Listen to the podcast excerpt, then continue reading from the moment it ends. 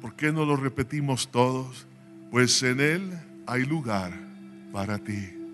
Porque cada uno, la mayoría de los que estamos acá y muchos de los que nos escuchan, donde quiera que se encuentre, un día le dijimos al Señor, Señor, ven a nacer a este pesebre, a mi corazón. Y Él en su infinita humildad se, se acomodó a pesar de no ser atractivo por el mismo pecado, pero en su gran misericordia, Cristo en nosotros ahora es la esperanza de gloria.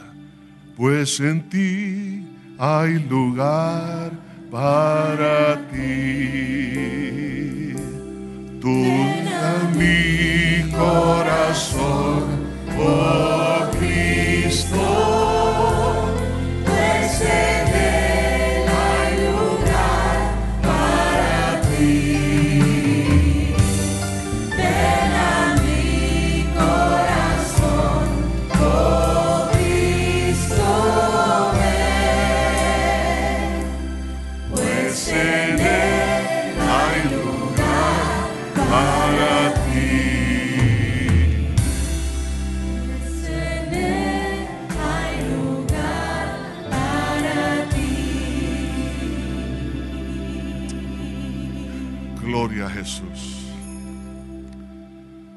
Deseamos que todos aquellos que se encuentran postrados en una cama por una larga enfermedad, por alguna situación complicada en sus vidas, donde no hay esperanza humanamente hablando, les quiero decir en esta hora, en este tiempo de Navidad, que el nacimiento de Jesucristo no solamente fue un hecho histórico, pero que ahora nos provee de sanidad, de restauración, de fortaleza, porque Él es nuestra esperanza. Y deseamos que todos aquellos que están pasando por el valle de sombra y de muerte reciban la fortaleza en el nombre de Cristo Jesús. Vamos a leer la palabra de Dios en el Evangelio de Lucas, capítulo 2, y luego leeremos también paralelamente en Gálatas, capítulo 4. Bienvenidos a todos a este servicio navideño. Gracias por todos aquellos que se están uniendo también a este servicio por medio de la televisión y las redes sociales, a través de la radio. Y donde quiera que llegue esta señal, dentro o fuera del país, un abrazo a todos. Cristo está con usted. Y si Cristo es con usted, ¿quién contra usted? En, en la palabra de Dios en Lucas capítulo 2 versículo 8 dice así. Habían pastores en la misma región que velaban y guardaban las vigilias de la noche sobre su rebaño. Y aquí se les presentó un ángel del Señor y la gloria del Señor los rodeó de resplandor y tuvieron gran temor. Pero el ángel les dijo, no temáis, porque he aquí os doy nuevas de gran gozo, que será para todo el pueblo, que os ha nacido hoy en la ciudad de David un Salvador es Cristo el Señor. Gálatas capítulo 4, versículo 1, pero también digo, entre tanto que el heredero es niño, en nada difiere del esclavo, aunque es Señor de todo, sino que está bajo tutores y curadores hasta el tiempo señalado por el Padre. Así también nosotros cuando éramos niños estábamos en esclavitud bajo los rudimentos del mundo, pero cuando vino el cumplimiento del tiempo, Dios envió a su Hijo, nacido de mujer y nacido bajo la ley, para que redimiese a los que estaban bajo la ley, a fin de que recibiésemos la adopción de hijos. Y por cuanto sois hijos, Dios envió a vuestro corazón el espíritu de su Hijo, el cual clama, Abba Padre. Así que ya no eres esclavo, sino hijo. Y si hijo, también heredero de Dios por medio de Cristo. Señor, tu nombre sea santificado en toda la tierra Glorifica tu santo nombre, Señor. Te pedimos, Señor, por tu gran bondad, que ministres, Señor, esta poderosa y hermosa palabra por tu Espíritu Santo en el corazón de cada uno. Que tu nombre sea exaltado y tu pueblo bendecido. Y en este momento, Señor, aquellos que están pasando momentos difíciles, donde creen que ya no hay esperanza, sí la hay en ti, Señor. Abre el entendimiento y ministra con poder. En Cristo lo pedimos todo. Amén y amén. ¿Por qué la Navidad es una fiesta de alegría? En lo personal me encantan las luces, ver los fuegos artificiales, el, poder tener, digamos, algarabía, felicidad, compartir eh, regalos, compartir alimentos, en fin, todo lo que significa. Ahora, mi, mi pregunta es, ¿sabe el mundo cuál es el motivo de verdaderamente de la alegría? ¿Saben por qué los ángeles dijeron allá en el momento cuando le anuncian a los pastores, os doy nuevas de gran gozo. ¿Por qué? ¿Cuál es la razón? ¿Cuál es la causa? De nuevas, pero también que se experimente un gran gozo. Cuando habla de gran gozo es algo más allá de lo que nosotros podemos pensar. ¿Entendemos por qué es? Y la razón está en el mismo texto bíblico que dice, porque os ha nacido hoy en la ciudad de David un Salvador que es Cristo el Señor. Un Salvador, un Redentor, alguien que rompe cadenas y libera, porque nadie puede ser feliz si no es libre. Toda persona esclavizada vive en dolor, en amargura, en tristeza, en desesperación, pero una persona que es libre por el gran libertador, nuestro Señor Jesucristo, las cosas cambian. Entonces surge entonces lo que es la experiencia del gozo. Porque toda persona que ha nacido sobre la faz de esta tierra a lo largo de toda la historia, todos hemos nacido en pecado. La Biblia dice claramente, todo aquel que hace pecado, esclavo es del pecado. La esclavitud del pecado no trae gozo ni paz ni libertad. Al contrario, trae amargura de espíritu, trae desesperación, trae angustia, frustración. La palabra Dios dice en Romanos 6, 23, porque la paga del pecado es muerte. Muchos viven, pero muertos espiritualmente. Sonríen, pero no hay verdadera alegría, no hay verdadero gozo. Sin embargo, el nacimiento del Señor Jesucristo, vemos cuán grande y maravilloso es esa experiencia, de tal manera que los ángeles se involucran en el regocijo al llegar a decir, no temáis, porque aquí, he aquí os doy nuevas de gran gozo, porque será para todo el pueblo, para todos, para todos, no para algunos, que os ha nacido hoy en la ciudad de David un Salvador que es Cristo el Señor.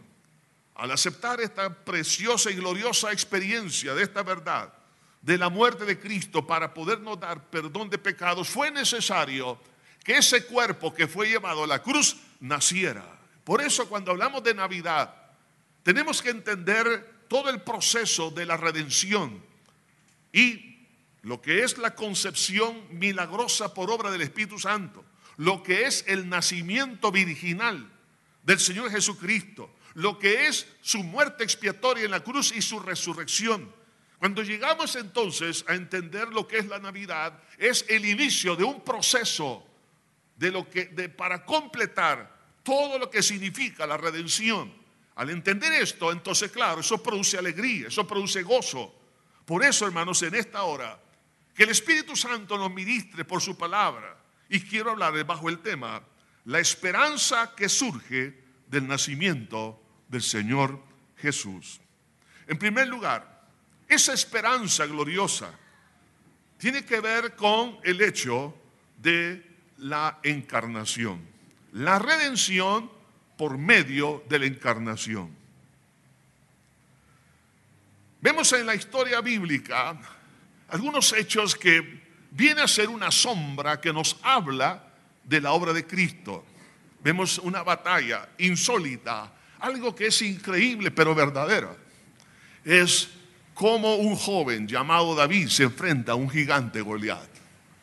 Todos pensaban que aquello era insignificante, aquel joven en contra de un hombre de guerra y además de una altura que realmente sobresalía sobre cualquier ser humano, una altura aproximadamente de casi tres metros según la descripción bíblica.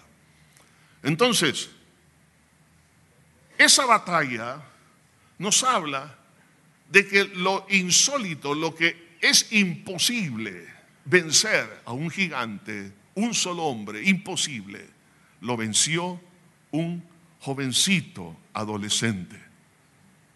Esto nos habla también de que el cuerpo de Cristo que nace en Belén, precioso niño, puro y santo, ¿cómo es posible que puede vencer a un gigante? ¿Puede vencer a las tinieblas, a toda la oscuridad de demonios, de pecado, de maldad, de enfermedades, de todo lo que nos podamos nosotros imaginar? Pero ese niño que estaba ahí, los magos que venían del oriente dijeron, su estrella hemos visto en el oriente. ¿Habrá alguien de los que me escucha? ¿Tiene alguna estrella? Bueno, probablemente una estrella de luz navideña. Pero cuando habla su estrella, porque Él las creó, las estrellas. Él es el creador, el que estaba ahí en ese cuerpo. Es el que hizo los cielos y la tierra. Por eso en Juan capítulo 1 dice, en el principio era el verbo y el verbo era con Dios y el verbo era Dios. Y todas las cosas por Él fueron hechas. Todas las cosas fueron hechas. Y en el versículo 14 dice, y el verbo se hizo carne y habitó entre nosotros. Y lo vimos lleno de gloria y de verdad. Entonces vemos ahí aquello que parece tan, digamos, eh, inocente, que es tal vez a la vista humana, que no tiene la capacidad de vencer lo que nosotros podamos imaginarnos que es imposible vencer, ahora es totalmente lo contrario. Ahora vemos en la historia bíblica cómo David derrotó a ese gigante. Y ese, y ese, ese hombre llamado David realmente vivió agradecido por Dios por esa tremenda victoria. De igual manera, hoy en día, Emanuel, Dios con nosotros, y ese, ese niño que nace ahí en Belén, vemos ahora que es la respuesta suya y mía. Algunos lo ven como algo insignificante la Navidad. ¿Cómo es posible que un bebé pueda vencer a un demonio, a Satanás y a todas las huestes y el pecado y la condenación eterna? Pues tiene toda la capacidad de poderlo hacer. Por eso, la redención por medio de la encarnación es anunciada a través de la palabra de Dios. Por ejemplo, a través de la profecía en Miqueas capítulo 5, versículo 2 dice, "Pero tú Belén Éfrata, pequeña entre todas las familias de, de Judá, de ti saldrá el que será Señor de Israel." Vemos ahora también la profecía Isaías 7:14. Por tanto, el Señor mismo os dará señal. He aquí que la Virgen concebirá y dará a luz un hijo y llamará su nombre Emanuel. Dios estaba anunciando del nacimiento de Cristo Jesús. Pero ahora vemos cómo el ángel Gabriel al acercarse a la Virgen María y le da el anuncio de lo que el Espíritu Santo iba a hacer en su vientre, le dice en Lucas 1.31, y ahora concebirás en tu vientre y dará a luz un hijo y llamará su nombre Jesús. Este será grande y será llamado Hijo del Altísimo. Y el Señor Dios le dará el trono de David su padre y reinará sobre la casa de Jacob para siempre y su reino no tendrá fin anunciada proféticamente, pero ahora esa profecía se comienza a hacer una realidad en una persona, en la Virgen María. Ella empieza a experimentar algo sobrenatural en su vientre por obra del Espíritu. Ahora, después de ser anunciada, es consumada. Y esa consumación comienza con la concepción, de tal manera que José no entendía lo que estaba pasando. Por eso que él se fue a dormir y él estaba confundido. Y es que es algo tan maravilloso, algo tan milagroso que humanamente es imposible de explicar. Por eso que en Mateo 1.20 tuvo que intervenir Dios para explicarle. Y dice, y pensando él en esto, he aquí el ángel del Señor le apareció en sueños y le dijo, José, hijo de David, no temas recibir a María tu mujer, porque lo que en ella es engendrado del Espíritu Santo es. Lo que María no le podía explicar, se lo estaba explicando el ángel a través de un sueño. Entonces vemos ese milagro. Empieza ahora a consumarse en la concepción, pero también en el nacimiento. Lucas 2.10 dice, Pero el ángel les dijo, no temas, no temáis, porque aquí os doy nuevas de gran gozo que será para todo el pueblo, que os ha nacido. Ahora, lo que se concibió en el vientre, ahora ha nacido hoy en la ciudad de David, un Salvador, un Salvador que es Cristo el Señor, un Salvador, no dos, no tres, un Salvador. Está hablando de un redentor, de alguien que tendrá la capacidad para liberar a toda la cautividad de todos los hombres a lo largo de la historia por su obra, un Salvador. Pero no solamente en su nacimiento, sino después de 33 años aproximadamente después, tuvo que llevar el pecado suyo y mío en su cuerpo, en la cruz del Calvario. Y cuando Jesús, estando en la cruz, dio las últimas palabras registradas en Juan 19:30 y dice, cuando Jesús hubo tomado el vinagre, dijo, consumado es. Y habiendo inclinado la cabeza, entregó el Espíritu. Consumado es. Es decir, la redención planificada antes de la creación de todas las cosas, la cual fue anunciada proféticamente, la cual el ángel comunicó a la Virgen María, la cual experimentó la consumación de esa promesa en la concepción, en el nacimiento y ahora en su muerte en la cruz del Calvario entonces ahora lo que, lo que se había aquello planificado es una realidad, fue consumada. ¿Y cómo podemos nosotros tener garantía hoy en día de que eso es eficaz para usted y para mí? Es por la resurrección de mi Señor Jesucristo.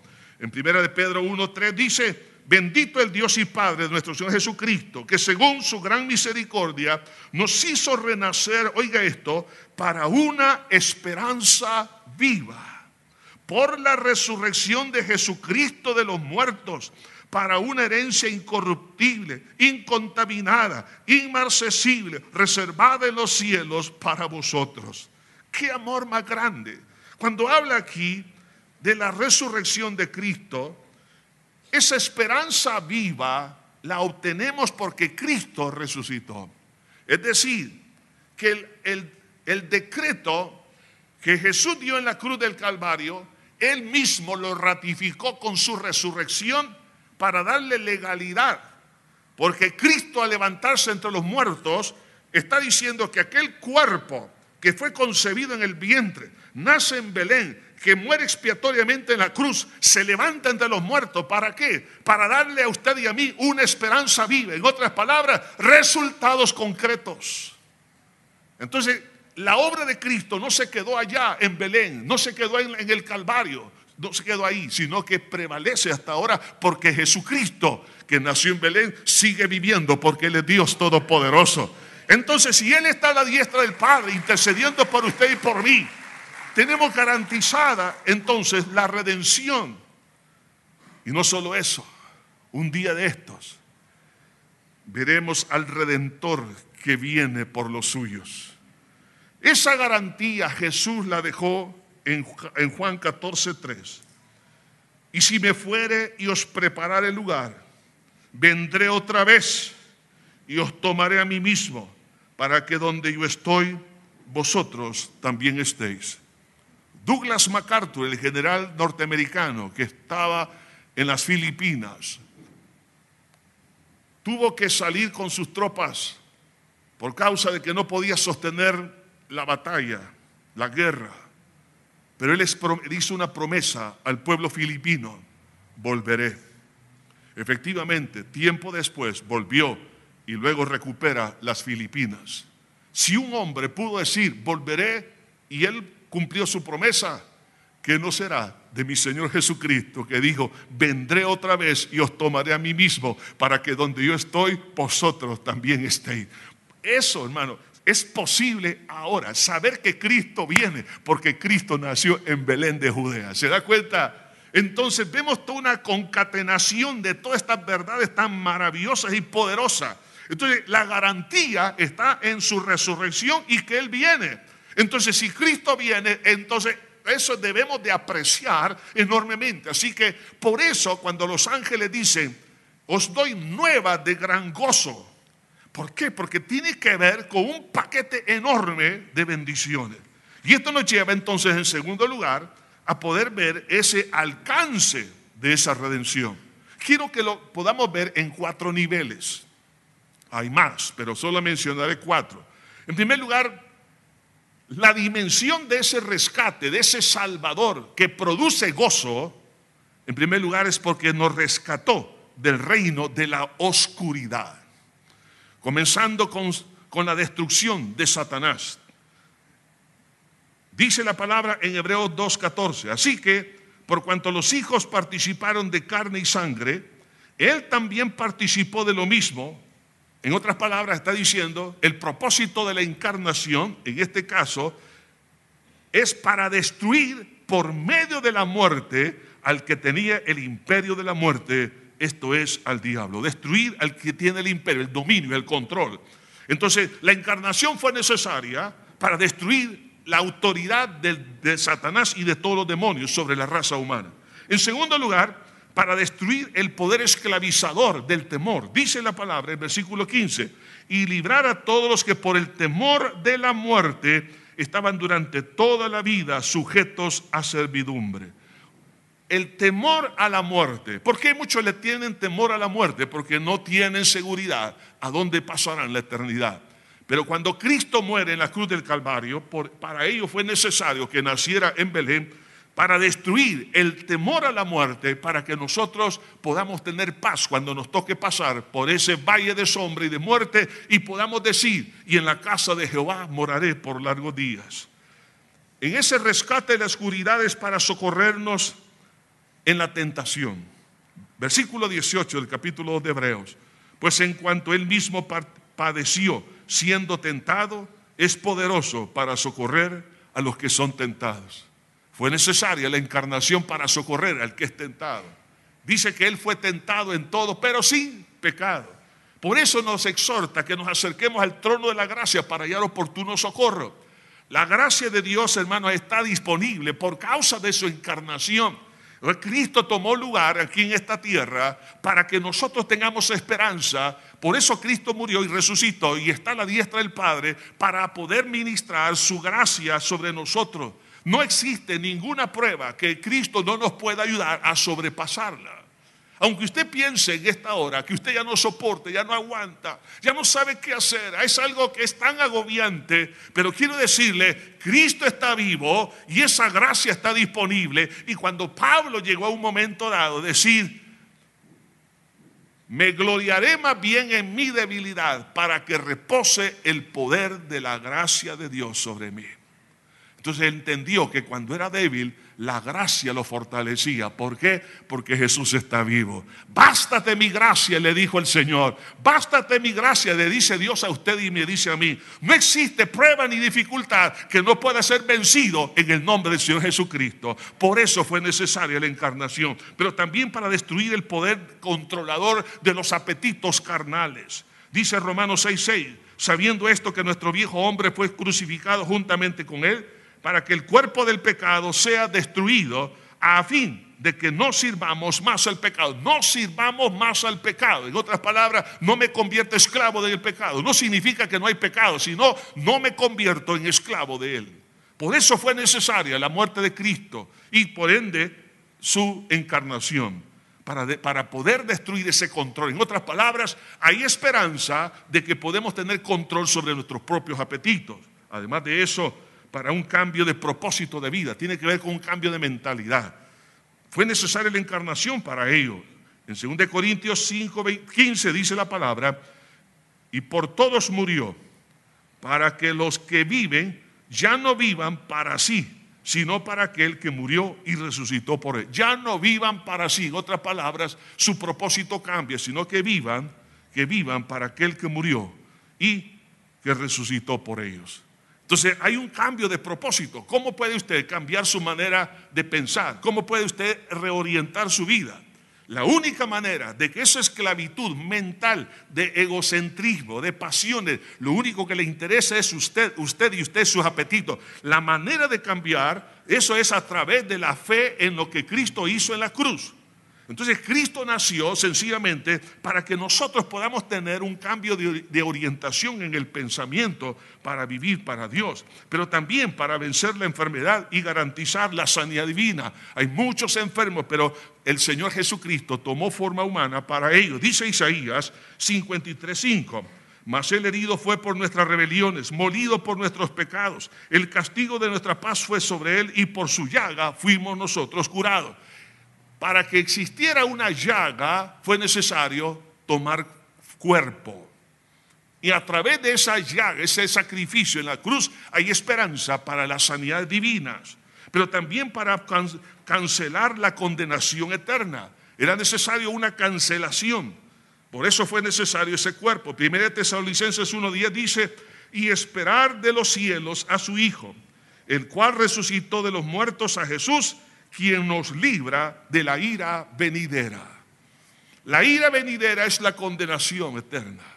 La ira venidera comienza también con lo que es los, ah, los tiempos del cual el Señor Jesucristo habló en Mateo 24, Lucas 17, donde nos habla de los tiempos pre-tribulación, pero también lo que es la tribulación, siete años. Pero eso no es todo, lo peor está por delante, lo que es el lago de fuego. Entonces cuando aquí dice la palabra para que librarnos de la ira venidera, nos está diciendo, por eso fue necesario que Jesús naciera, por eso los ángeles decían, nuevas de gran gozo. ¿Por qué? Porque ya no hay condenación para los que están en Cristo Jesús. Entonces, si ya no hay condenación, dígame si eso no es motivo de alegría. Claro que sí. Entonces, pero también para, vencer la muerte, garantiza la resurrección del creyente. En otras palabras, ¿cómo sabe usted y cómo sé yo que vamos a resucitar?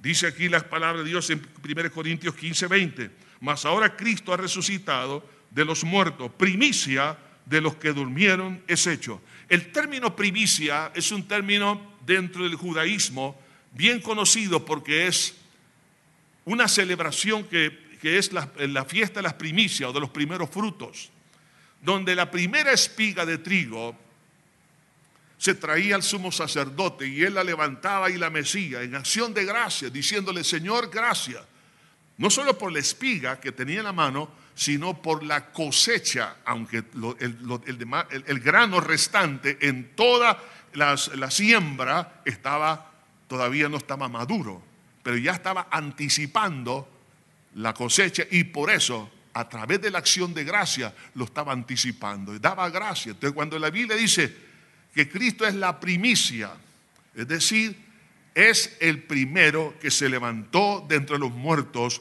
con un cuerpo glorificado, representando la gran cosecha de resurrección que vendría en el tiempo oportuno.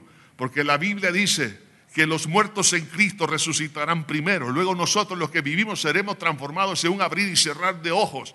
Hermanos, yo sé que es doloroso llevar a un familiar, a un amigo, a alguien muy querido y ponerlo en una caja y luego depositarlo en la tierra. Claro, es como, como que ya nunca lo, jamás lo voy a volver a ver. Pero la gloriosa esperanza es que fue necesario que Cristo naciera para poder realmente darnos esperanza y garantía que si Cristo, el cuerpo que tomó en el, en el vientre de la Virgen María, nació y murió y resucitó, me garantiza su resurrección como primicia, como el primer fruto de un cuerpo glorificado, entonces eso me está diciendo a mí que yo también voy a resucitar. ¿Cómo sé que voy a resucitar? Porque Cristo resucitó como representante de todo el creyente en Cristo nuestro Salvador.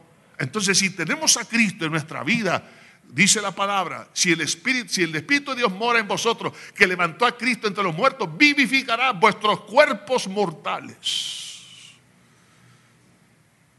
Por eso Efesios 2.6 dice, y juntamente con Él nos resucitó. En otras palabras, que si Cristo resucitó, resucitó como precursor de la iglesia.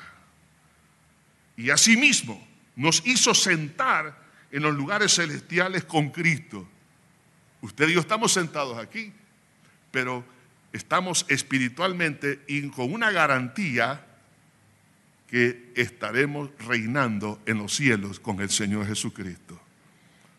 En estos días me encontraba haciendo algunas compras y me dice, y, le pregunto, ¿y cuánto tiempo tiene garantía este aparato? Un mes, un mes. Y la garantía extendida, tres meses. Esas son las garantías humanas, pero la garantía de Cristo es para toda la eternidad. Entonces, si tenemos a Cristo Jesús en nuestra vida, tenemos el rescate del reino de la oscuridad. No hay demonio, no hay pecado, no hay carnalidad. No existe nada que no haya sido vencido por ese cuerpo que nació en Belén. En segundo lugar, el segundo nivel de la redención es el rescate del engaño, del auto rescate. Y nacido bajo la ley para que redimiese a los que estaban bajo la ley. La ley no era otra cosa que en esencia es autorrescate. Yo podré liberarme de mi condenación, de mi enfermedad, lo que sea. Hoy en día eso es lo que se predica. Es el pensamiento positivo. Por eso que muchos prefieren el coaching en las predicaciones que el evangelio porque creen que ellos son sus propios redentores. Yo puedo, yo voy a salir adelante, tú eres un campeón, yo eres esto y lo demás, lo demás. Aunque usted diga que es un campeón, no lo somos. Distinto, es decir, todo lo puedo en Cristo que me fortalece. ¿Ah? Distinto es decir, todo lo puedo en Cristo, pero en Cristo, no yo. Entonces, cuando la palabra de Dios dice aquí, nacido bajo la ley, y la ley significa en, esencia estar en un círculo vicioso, en una, rueda, eh, en, una, en una banda sin fin, nos redimiese de qué cosa? De los que estaban bajo la ley, nos redimiesen de ese círculo vicioso, de frustración, de dolor. ¿Cuántos se encuentran en esa situación? Hermano, eso es en esencia lo que es la religiosidad. El espíritu de religiosidad induce al ser humano a estar en ese círculo, hace una cosa, hace lo otro, pero no pasa nada. Eh, eh, hay un autolavado de cerebro, pero sin embargo en su esencia sabe que no existe ningún efecto positivo. Puede cumplir lo que sea, puede hacer lo mejor que pueda, pero usted es la misma persona, no tiene seguridad de la vida eterna, no tiene seguridad si usted muere ahora irá al cielo. Entonces esa es una maldición. Es una maldición, ¿por qué? Porque no me da resultado y entre más, eh, más giro en esa ley, más me hundo como la, arena movediza. Entonces, por eso que cuando dice aquí la escritura, para que redimiese, esa palabra redimir, era una palabra que se usaba en el mercado, la palabra exagorazo. Era una, era una compra, era la forma de poder hacer un cambio mediante un pago, especialmente para que aquello que se estaba comprando formara parte de la persona. Y esta palabra se usaba normalmente en el mercado, en la área de que se vendían esclavos. La persona podía ir a comprar un esclavo para que formara parte de su, de su equipo de trabajo. En el Antiguo Testamento hay una historia que es insólita, difícil de comprender, de percibir, entenderla, aceptarla, pero hay un precioso y poderoso mensaje detrás de ella. Y al final el Señor da la explicación por qué le dijo al profeta Oseas, Oseas, te vas a casar con una prostituta. Wow, la mayoría no quiere hacer eso, ¿no? Pocos lo han hecho. Sin embargo, este siervo de Dios se casó con una prostituta, le ofreció matrimonio, le dijo que le iba a amar, le iba a cuidar, etcétera, etcétera, etcétera. Sin embargo, después que tuvieron unos hijos, ella como había estado acostumbrada pues, a aventurar en tantos hombres, con tantos hombres, entonces se le fue de la casa. Y entonces ahora el profeta dice, ¿y ahora qué hago? Y Dios le dijo, ve y busca a tu esposa y tráela a la casa. Difícil, difícil lo que hizo este hombre. Fue a la casa donde estaba esa mujer, ahí estaban sus amantes, y le dice, quiero que regreses a casa, te amo, te esperan los niños, quiero que estés con nosotros. Le estoy parafraseando muchas cosas, ¿no? Pero en esencia por ahí va. Entonces la trae. Después de un tiempo se le vuelve a ir. Es que gallina que come huevos, ni que, aunque, aunque le quemen el pico, ¿no? Ese es un dicho muy salvadoreño. Entonces, se le fue la segunda y Dios le vuelve a decir, vuelve a traerla a, a donde quiera que la encuentre. Y hace la segunda vez. Y se le va la tercera vez. Pero la tercera vez, ahora el profeta se mete al mercado, andaba buscándola, pero a su sorpresa le encuentra en una plataforma, en una tarima, donde estaban vendiendo esclavos. Es decir, aquella persona que, con la cual ella pensaba que iba a ser feliz, que iba a ser, que le iba a dar una garantía de vida, aparte de su esposo, que etcétera, etcétera, lo que hizo fue esclavizarla. Es que el diablo paga mal. El pecado es una mentira. Nunca el pecado va a traer buen fruto, aunque el diablo se lo pinte como se lo pinte. Entonces, ahora esa mujer estaba siendo vendida. ¿Y qué dijo Dios? Cómprala. El profeta dijo, cómprala. Y la compró. Oiga, a su esposa la compró y se la llevó a casa. Y estando ahí, Dios le habló y le dijo, Así ha sido la casa de Israel. Una y otra vez se han ido detrás de sus amantes y me han dejado a mí. A pesar de que yo les he dado tanto amor, los he protegido, los he bendecido, los he traído a una buena tierra. Pero se han ido detrás de los ídolos una y otra vez y yo los he buscado una y otra vez.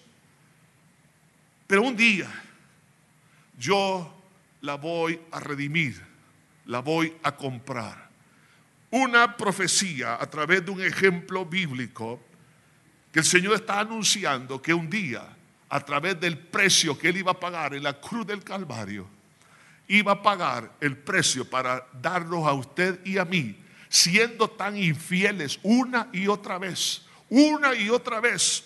Dios ha mostrado tanto amor dándonos trabajo, dándonos salud, dándonos oportunidad, dándonos inteligencia, dándonos todo. Hermano, el amor de Dios nos ha guardado de accidentes increíbles. A lo mejor nunca nos hemos dado cuenta de ello, de fuerzas del infierno una y otra vez y nosotros dándole la espalda una y otra vez. Pero Cristo Jesús es tan grande su amor que Él pagó el precio en la cruz del Calvario a través de su sangre preciosa para redimirnos, para, para hacer un hexagorazo espiritual, para que ahora le pertenezcamos al Señor. Para eso fue necesario que ese Cristo naciera en Belén de Judea. Por eso Navidad anuncia alegría, anuncia gozo.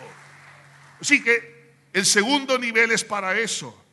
El nivel para un autorrescate de mis propias ideas de cómo voy a solucionar mis problemas, mis dificultades, para liberarme de mi esfuerzo. Supuestamente yo voy a salir adelante con mis, con mis complejos, con mis crisis, con mis problemas, pero no es así. Pero también es el tercer nivel, es para rescatarme, para ser adoptado a fin, dice ahí la palabra en, en, capítulo 4 de, de Gálatas, a fin de que recibiésemos la adopción de hijos. Cuando habla aquí del término adopción, tenemos que trasladarnos un poco al contexto histórico de aquel entonces. Muchos hombres habían muerto por las cantidades de guerras que se habían dado en esos tiempos. Así que habían muchos niños huérfanos, muchos de padre y de madre, y otros eh, solamente de padre, pocos de, madre. Pero el acto de la adopción era para dar protección, y lo mismo hasta el día de hoy. Es un acto de amor para dar protección. Pero la idea de la adopción en los tiempos romanos era entre otras cosas, concederle a aquel niño o aquella niña, en primer lugar, un nuevo nombre. Es decir, que cuando lo adoptaba, se le cambiaba el nombre. No, no, era, no era el mismo nombre con que venía, pero ahora se le cambiaba. Segundo, había un nuevo estado legal para ella y además una nueva relación familiar, como también una nueva imagen social. Entonces la adopción implicaba esto y otras cosas. Cuando la Biblia nos habla, dice aquí, a fin de que recibiésemos, gloria a Dios, la adopción de hijos. Nos está hablando que Dios nos ha visto a usted y a mí huérfanos, desprotegidos, con una identidad hecha pedazos. Pero en el momento que usted y yo somos adoptados, Dios nos da un nuevo nombre, una nueva identidad, como Dios le cambió el nombre a Jacob por Israel. Nos da un nuevo nombre. Ahora ya somos, dice la Biblia, hijos. Ya antes no era hijo, ahora soy hijo. Me da un nuevo estado, un nuevo, digamos, estado legal. Es decir, delante de Dios, legalmente, soy parte de la familia de Dios. Además de eso, hay una nueva relación familiar que es en el cuerpo de Cristo, en su iglesia. Y además una nueva imagen lo cual eh, significa que ya no soy lo que era, porque de modo que si alguno está en Cristo, nueva criatura es, las cosas viejas pasaron, he aquí, todas son hechas nuevas, una imagen nueva, porque cuando Cristo me limpia y purifica con su sangre, el pasado queda en el pasado, queda sepultado. Dice la Biblia que Dios arroja nuestros pecados a lo más profundo de la mar. Entonces, la adopción es algo tan hermoso porque ahora en ese, ese niño que nace en Belén, nace para rescatarlo a usted y a mí, nace para liberarme del autoengaño, del autorrescate, que yo puedo ser salvo, que yo puedo ser mejor persona de esa mentira, pero también me rescata para ser adoptado, que forme parte de la familia de Dios.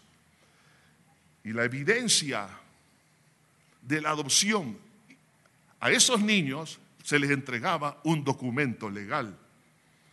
Pero en este caso, dice la Biblia, y por cuanto sois hijos, Dios envió a vuestros corazones el espíritu de su Hijo.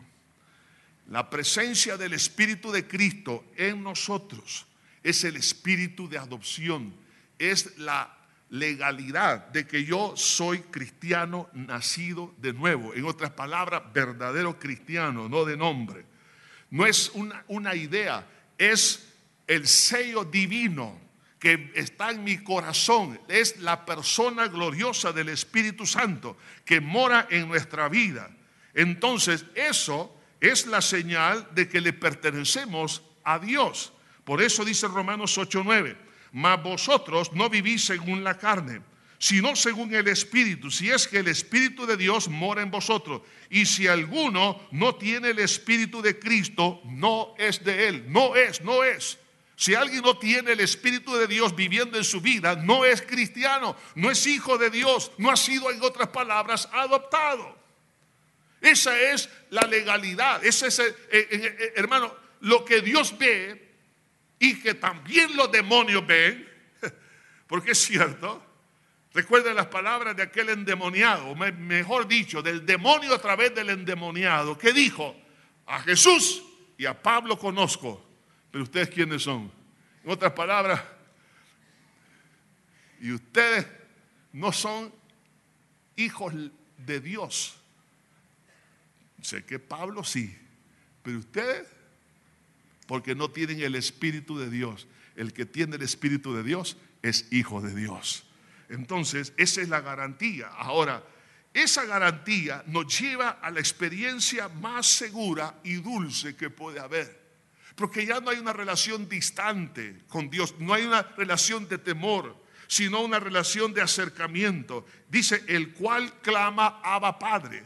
Abba Padre es una expresión aramea que en esencia lo que significa es un diminutivo de padre, es papito, papi, una relación muy tierna de un hijo hacia un padre. Me está diciendo entonces que ahora tengo una relación tan hermosa con Dios que no, le no tengo eh, eh, fobia, no tengo temor, sino que hay un acercamiento, me siento unido con el Señor, de tal manera que dice en 1 Corintios 6:20, habéis sido comprados por precio, glorificad pues a Dios en vuestro cuerpo y en vuestro espíritu. Si le pertenecemos a Dios, le vamos a glorificar. Y entre ellos es una, una comunión hermosa. Sentirnos parte del Señor. Sentirnos que somos uno con Cristo Jesús. Eso nos garantiza y nos fortalece. Así que el alcance de la redención, en primer lugar, recuerde, nos rescata del reino de la oscuridad. Segundo, hay un rescate del engaño del autorrescate, pero también hay un rescate para ser adoptados. Y en cuarto lugar, un rescate para ser herederos de Dios. Así que ya no eres esclavo, sino hijo. Y si hijo, también heredero de Dios por medio de Cristo. Cuando alguien era adoptado como hijo, por ende, el padre y la madre hacía este hijo heredero. Y cuando habla de aquí de heredero, no es otra cosa que alguien que recibe una posesión asignada por derecho de filiación. Desde el momento que ya es hijo, es heredero. Entonces, la pregunta es, heredero de Dios. ¡Wow! ¿Qué tiene Dios? Todo. Él es dueño del universo, el dueño de la tierra. Usted dice, mi hijo, mi hija, en esencia son de Dios. Mi casa, mi cuerpo, mi salud, nada, oiga, todo lo que ha sido creado le pertenece a Dios. Y ahora por ser hijo de Dios, ahora usted y yo, dice, somos herederos. En otras palabras, Dios nos hace partícipe de todo lo que Dios tiene. Por eso que el Salmo 23 lo describe de esta manera. Jehová es mi pastor, nada, oiga esto, nada. Y cuando dice nada, es nada, me faltará. Y comienza a describir una serie de bendiciones. Y al final del Salmo dice, y en la casa de Jehová, en otras palabras, después de la muerte sigo heredando, aleluya, ¿no? Sigo heredando después de la muerte. Y en la casa de Jehová moraré por largo día. En otras palabras, me habla de una herencia, de un cuidado integral de Dios. ¿Por qué? Porque soy heredero. ¿Por qué algunos se sienten huérfanos? Porque no, no, tienen la identidad de hijos. Por eso hago un llamado a toda persona. Y usted puede creer que usted puede salir adelante por sus propios esfuerzos. No, usted va a salir adelante por Emanuel. Aleluya. Dios hecho hombre que dio su vida en la cruz y resucitó para darnos salvación y darnos la herencia. Y entonces en esa herencia Dios, Dios le está diciendo, hijo, yo te voy a cuidar, yo te voy a proteger, yo voy a estar contigo. Si usted no ha sentido esa protección, analice entonces si es nacido de nuevo. En segundo lugar, es una herencia de la provisión completa en esta tierra.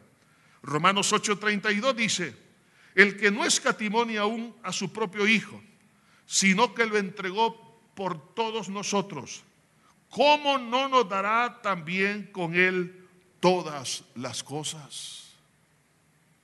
Si Dios dio a su Hijo, es decir, Dios mismo se dio a sí mismo, ¿por qué estoy preocupado por las demás cosas? ¿Cómo no lo va a dar? Necesita trabajo, no se preocupe si, Dios permite que no trabaje por tres meses, Dios dice, hijo, he notado que los triglicéridos que tú no sabes que están elevados, te los voy a bajar quitándote el trabajo. Porque con el trabajo estás comiendo muchas semitas, mucho de esto, muchos triglicéridos. En lugar de comerte un huevo en la mañana o dos, te comes una docena. En fin, entonces eh, estoy, haciendo una broma aquí, ¿no? Pero la verdad que mm, cuando dice nada, nada, o sea que Dios siempre llega en forma oportuna. Dios sabe cómo proveer. Entonces, si Dios dio a su Hijo, ¿cómo no nos va a dar el trabajo? ¿Cómo no va a dar la salud si Él quiere sanarnos? ¿Cómo no nos va a dar la victoria sobre el, demonio, sobre Satanás, sobre cualquier enfermedad, cualquier dolencia, cualquier pecado, cualquier pasión desordenada? ¿Cómo no nos va a dar todas estas cosas? O sea, ya está garantizada, en otras palabras, la provisión. Entonces, no tengo que andar afligido, angustiado. ¿Y qué va a pasar el próximo año? No se preocupe. Dios estará con nosotros el próximo año hasta el día que Cristo venga por la iglesia. Y si Dios es por nosotros, ¿quién contra nosotros? Y eso nos debe de alentar y tener confianza en la obra preciosa del Señor. Pero también es una herencia de la vida eterna. O sea que no solamente aquí Dios provee la educación, provee el techo, provee todo, todo, todo, todo. Pero esto solamente es una sombra de lo que ha de venir. Y Jesús en Juan 11:25 dijo, le dijo Jesús, yo soy la resurrección y la vida. El que cree en mí, aunque esté muerto, vivirá. Y todo aquel que vive y cree en mí, no morirá eternamente. ¿Crees esto? Y es la pregunta que usted y yo tenemos que contestar. ¿Crees esto? El que está muerto en Cristo, el que muere en Cristo tiene vida. El que cree en mí, aunque esté muerto, vivirá. En otras palabras, estoy diciendo a Marta, Marta, Lázaro ha muerto, pero está vivo. No lo miras porque no está aquí pero está vivo. El que cree en mí, aunque, dice el Señor, aunque muera, vivirá. ¿Por qué? Nos está, el Señor nos está dando seguridad de la vida eterna. Es una herencia. O sea que lo que hay, lo que podemos tener aquí esta tierra, lo poco que se pueda lograr, hermano, no pongamos el corazón en ello. Démosle gracias a Dios por eso.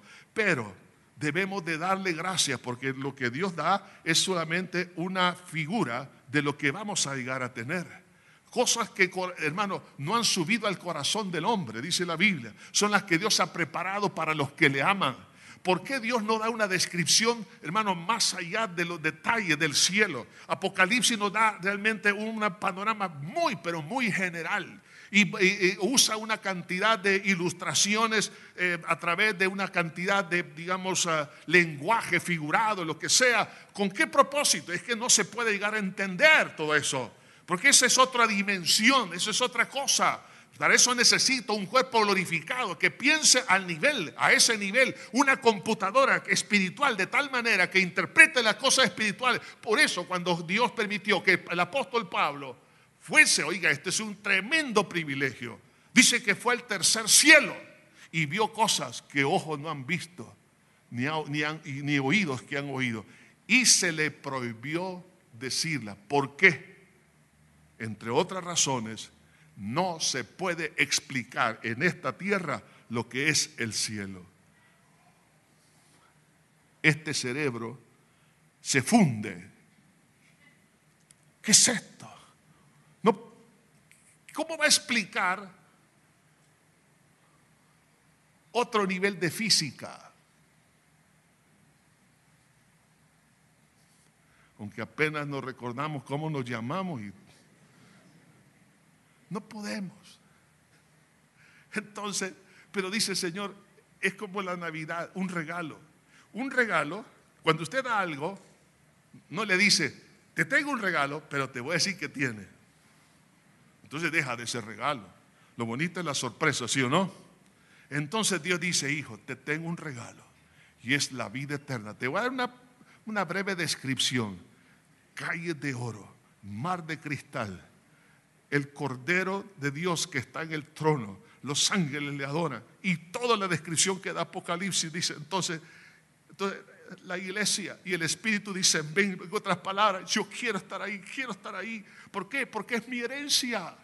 Mi herencia no está aquí completa. Solo es una sombra, es una pequeñez, pero la herencia que tenemos está en la eternidad. Pero lo más grande, oiga eso, no será lo que vamos a ver, sino lo que llegaremos a ser en Cristo Jesús. Dice la palabra de Dios en 1 de Juan 3.1. Amados, ahora somos hijos de Dios y aún no se ha manifestado lo que hemos de ser, pero sabremos que cuando Él se manifieste seremos semejantes a Él, porque le veremos tal como Él es. la, imagen y semejanza que perdió el hombre en el jardín del Edén por causa del pecado será restaurada. Son dimensiones que nosotros no podemos entender. La imagen se empieza a restaurar en el nuevo nacimiento, pero aún no es completa. La semejanza todavía no. Eso va a ser algo que no lo podemos medir. Cuando- entonces dice, llegaremos no es que vamos a ser dioses, no, no, jamás, sino que seremos semejantes, en otras palabras, vamos a recuperar lo que Dios quiso que usted y yo entendiéramos, lo que Él nos ha preparado y lo que Él quiere para nosotros. Dios no es egoísta, Él quiere impartir su gloria.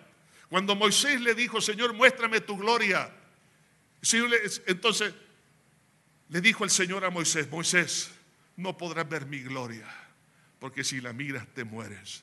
Pero te voy a poner en la hendidura de la peña y pondré mi mano y pasaré de ti y verás mis espaldas. En otras palabras, verás un resplandor muy pequeño.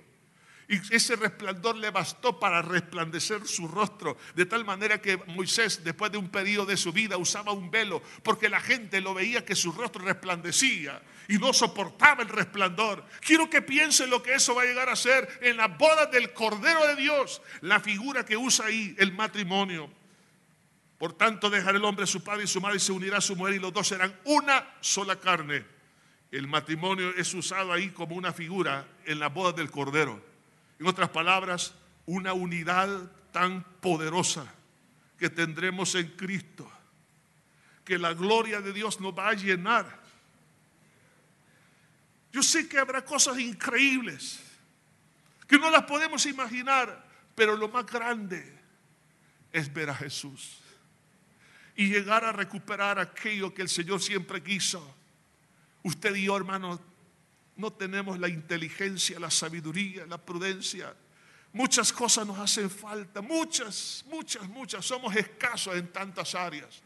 Pero en aquel día el nivel de inteligencia será algo espectacular. Ni los más grandes científicos, ni, los genios que han existido sobre la faz de la tierra pueden llegar ni siquiera a un milímetro de lo que llegará a ser todo aquel que esté en ese lugar. Porque la inteligencia, Dios abrirá la, inteligencia y nos enseñará lo que no entendimos de esta tierra. La física, la química, todo lo que no se pudo entender. Ahora lo entenderemos realmente como Dios quiso que se entendiera. La eternidad será una escuela para usted y para mí. Será una universidad, pero comenzaremos ahí en el prekinder. Todos ahí vamos a empezar a aprender, pero cosas que en esta tierra no se, no se conocen. Vamos a llegar a conocer cosas increíbles y sobre todo llegar a conocer a Dios. Dice la Biblia que proseguiremos en conocerle. En otras palabras, la eternidad no será suficiente para conocer la grandeza del Señor Jesucristo. O sea que es una aventura. Por eso habrá adoración, por eso habrá alabanza. Por eso los ángeles le dijeron, os doy nuevas de gran gozo que será Oiga, para todo el pueblo, que os ha nacido hoy un Salvador que es Cristo el Señor. ¿Por qué? Porque este gran gozo, pues sencillamente, no solamente porque Dios me rescata de la autoridad, no solamente porque me rescata del engaño de mi propia eh, autorrescate, no solamente porque me rescata para ser adoptado, sino también porque me rescata para ser heredero de Dios. Y si soy heredero de Dios, tengo todo lo necesario. ¿Por qué an- an- andamos envidiando? No envidie a nadie. No tenga celo. Olvídese de esa basura. Tengamos seguridad de lo que somos y tenemos en Cristo Jesús, nuestro Salvador. Por eso, Navidad es la manifestación de la encarnación de donde surge la esperanza. Si permitimos que Jesús nazca en el pesebre de nuestro corazón y no lo rechazamos, hay esperanza. Dios romperá cadenas, perdonará pecados, dará capacidad para resistir las pruebas de la vida, dará todo lo que, bueno, no voy a repetir todo el mensaje, pero tengo todo lo que yo necesito. Por lo tanto, levantemos nuestra cabeza porque somos hijos de Dios. No existe cadena de pecado, de maldición, de pasiones, de enfermedad ni demonio que no haya sido vencido por mi Señor. Por lo tanto, hago un llamado a no dejar de desviarse de la base de nuestra salvación, que es que el verbo fue hecho carne para salvarnos y darnos vida eterna. No se deje comprar, por favor, por ninguna religión, y lo voy a mencionar con respeto.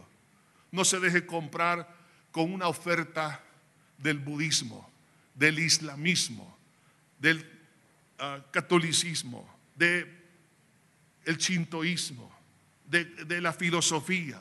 No se deje comprar por el agnosticismo, por el ateísmo. No se deje comprar. No venda. Por eso que el apóstol Pablo, cuando inicia la, la, epístola a los Gálatas, ellos ya estaban a punto de perder la herencia. Y por eso le dice, ¿Cómo es que os volvéis de nuevo a los débiles y pobres rudimentos a los cuales os queréis volver a esclavizar? En otras palabras, a volver a ser tu propio autor de tu vida, a tu auto, digamos, restauración, a tu autorregeneración, a tu autosalvación. Si tú lo estás haciendo de esa forma, le dice en el versículo 11, estoy perplejo en cuanto a vosotros. Y en otra, en otra porción le dice, Gálatas tontos. ¿Por qué? Es que no puede alguien, hermano, no es otra cosa que una tontería. Hermano, soltar una herencia tan grande por algo que no existe. Entonces, la exhortación a la iglesia de Cristo es, compra la verdad, dice la Biblia, y no la vendas. No se deje comprar por el diablo. Satanás ofertó a Judas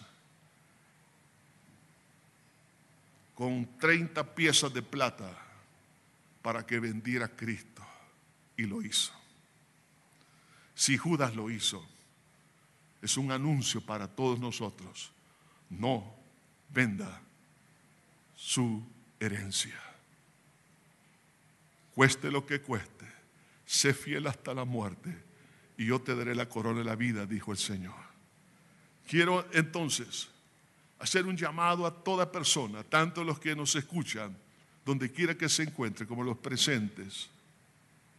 Dios es tan lindo que la oferta de redención se materializa en la concepción, en el nacimiento de Señor Jesucristo.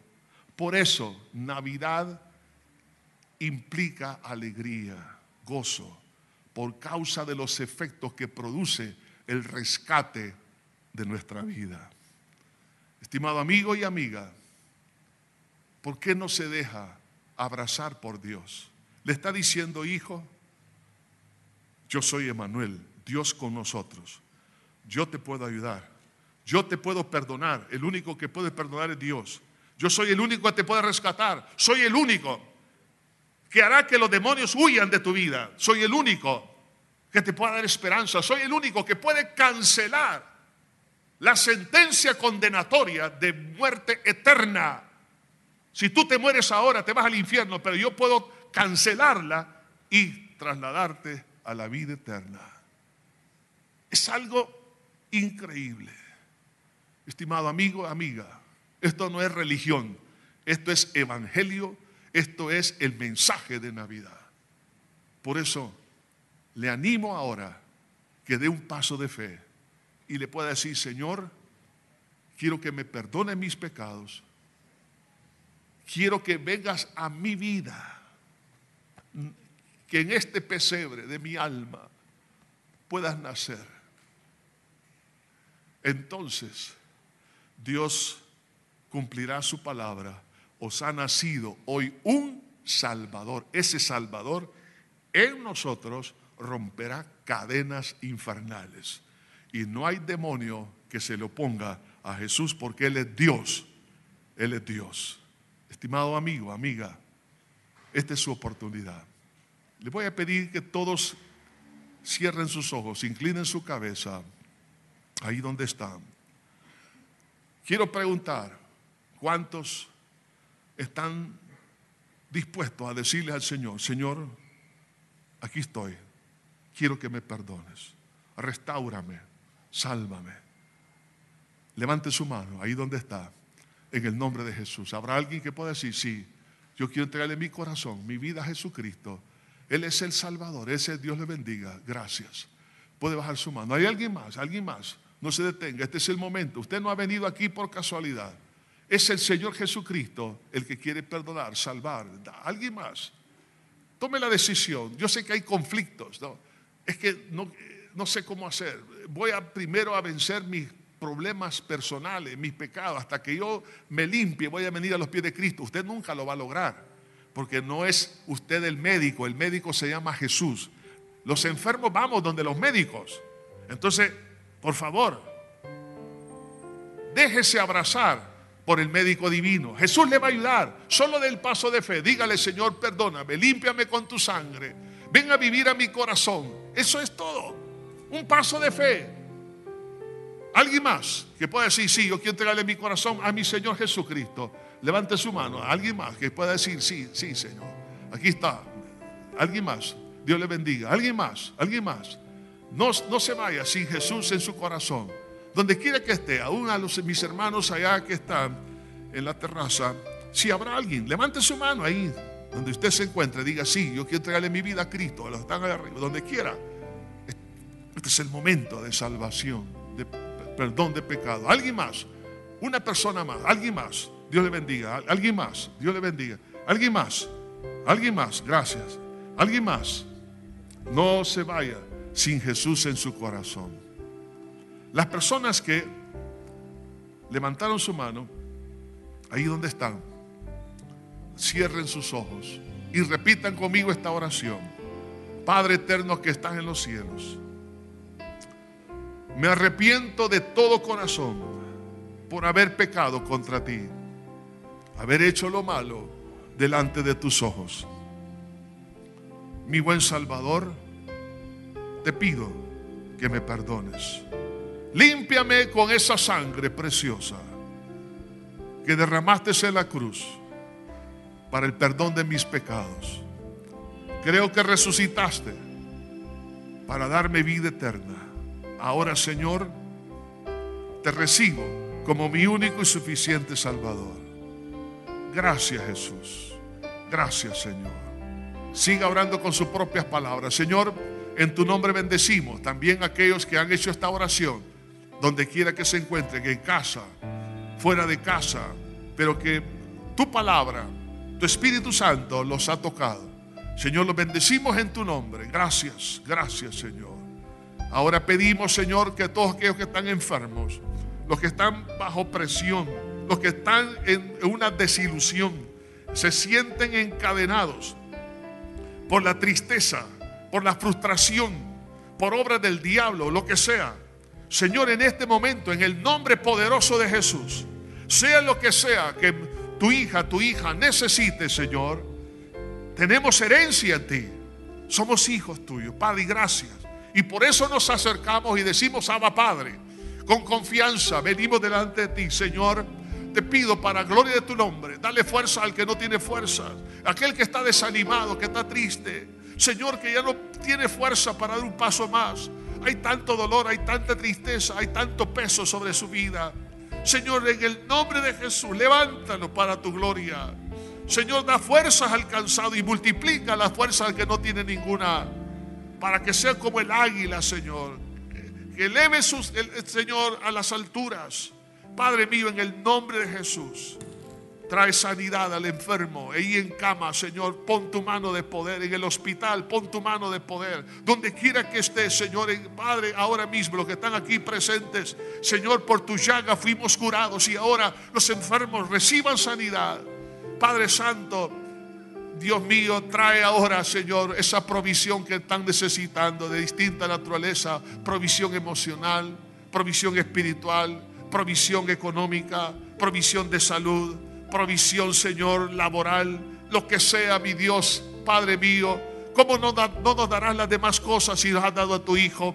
En este momento queremos descansar, Señor, de que tú estás tomando control. Padre, en este momento ponemos a tus pies toda nuestra ansiedad, nuestra preocupación. Señor, la ponemos a tus pies. Padre mío, porque tu palabra nos dice, echa sobre Jehová tu carga y Él te sustentará.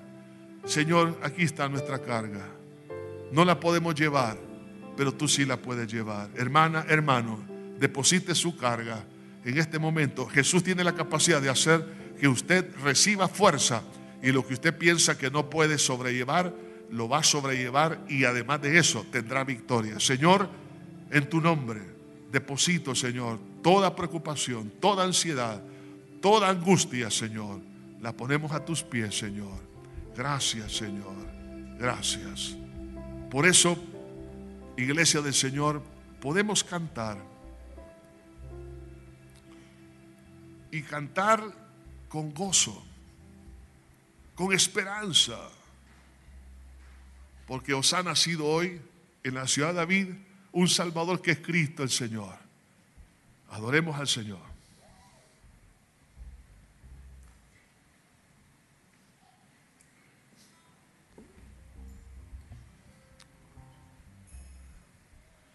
Pero antes, eh, quiero presentar a un personaje que es famoso en la televisión. Entonces voy a pedir que, que pase. Este, eh, además de eso, es cantante. Miren, se conoce como Manotas. Hola, Manota. Eh, hola, hermano Lisandro. qué bueno que estás acá en este culto navideño que es este montón de gente, hermano.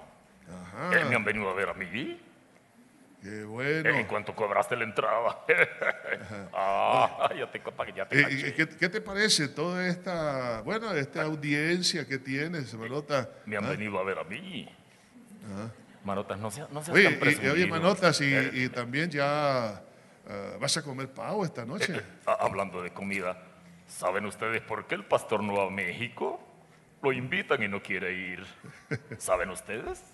Bueno, entonces cuéntanos un poco, Manotas, eh, eh, eh, ¿en qué programa sales en televisión? Yo salgo en Leche y Miel todos los sábados a las 9 de la mañana.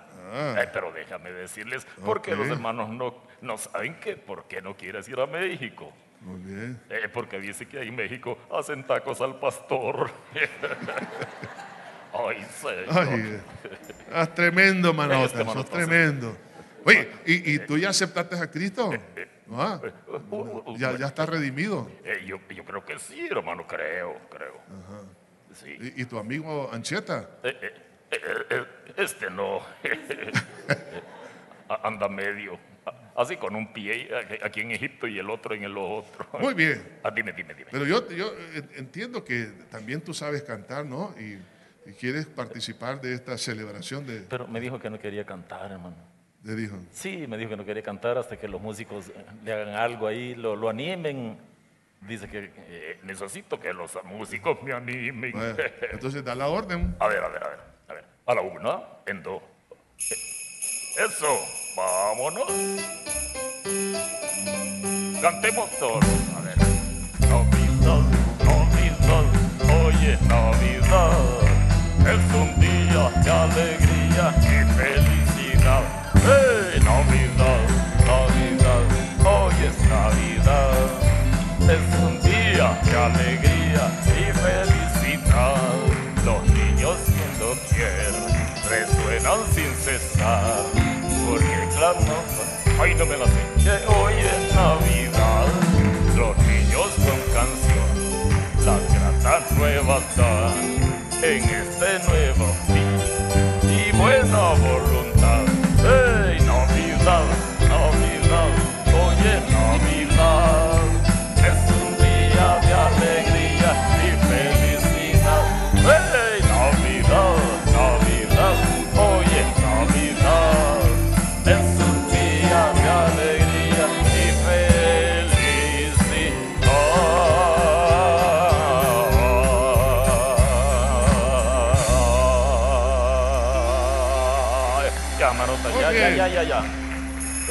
Eh, un aplauso fuerte para mí. Ay, manotas, qué presumido que sos.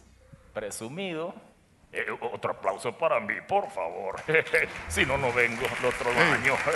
y también, eh, Manotas tiene una petición. Necesita compañeros en el estudio de grabación de televisión. Ah, así es, así es. Ah, cuéntalo, ¿qué necesidad hay? Bueno, yo les quiero contar que Manotas desde hace algún tiempo es la estrella de, del programa Leche y Miel que se transmite a las 9 de la mañana para todos los niños. Así que si alguien está interesado en participar en el programa, eh, me avisa y lo ponemos a trabajar con Manotas. Él tiene sus títeres adicionales, tiene otros títeres que participan con él, pero siempre hacen falta manos creativas y algunas voces así que puedan ayudarle. Así es, así es. Me voy, Muy bien. Entonces vamos a cantar manotas. Eh, eh, eh, pero ya me voy yo de aquí. Pero, antes de eso, vamos a cantar ah, Noche de Paz, ¿no? A ver. Entonces, ¿puedes darle indicaciones que se pongan de pie? pónganse de pie todos, pero vamos a cantar. En serio, vamos a cantar.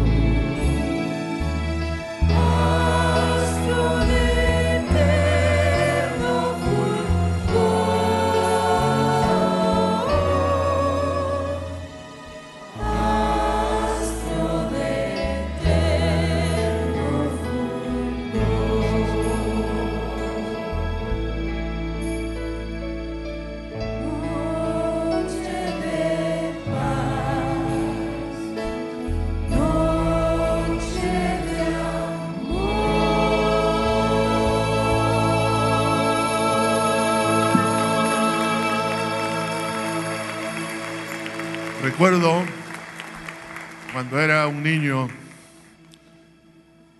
la, celebración de la, de la Navidad implicaba abrazos, expresión de amor a los vecinos y a todos los amigos. Ah, y hoy en día se ha estado perdiendo esto. Pero quiero, hermanos, que en el nombre del Señor volvamos a expresar el amor que solamente Dios puede concedernos. Por eso, feliz Navidad. Feliz Navidad a todos. Y que tengan un momento tan feliz y bendecido en Cristo Jesús. Feliz Navidad a todos, hermanos. vámonos, manos, vámonos. Señor Jesús, gracias por esta linda oportunidad que nos das de poder adorarte con todo nuestro corazón. Y qué lindo ver a, todos nuestros hermanos. Y Señor, te pido una forma especial para todos los extranjeros.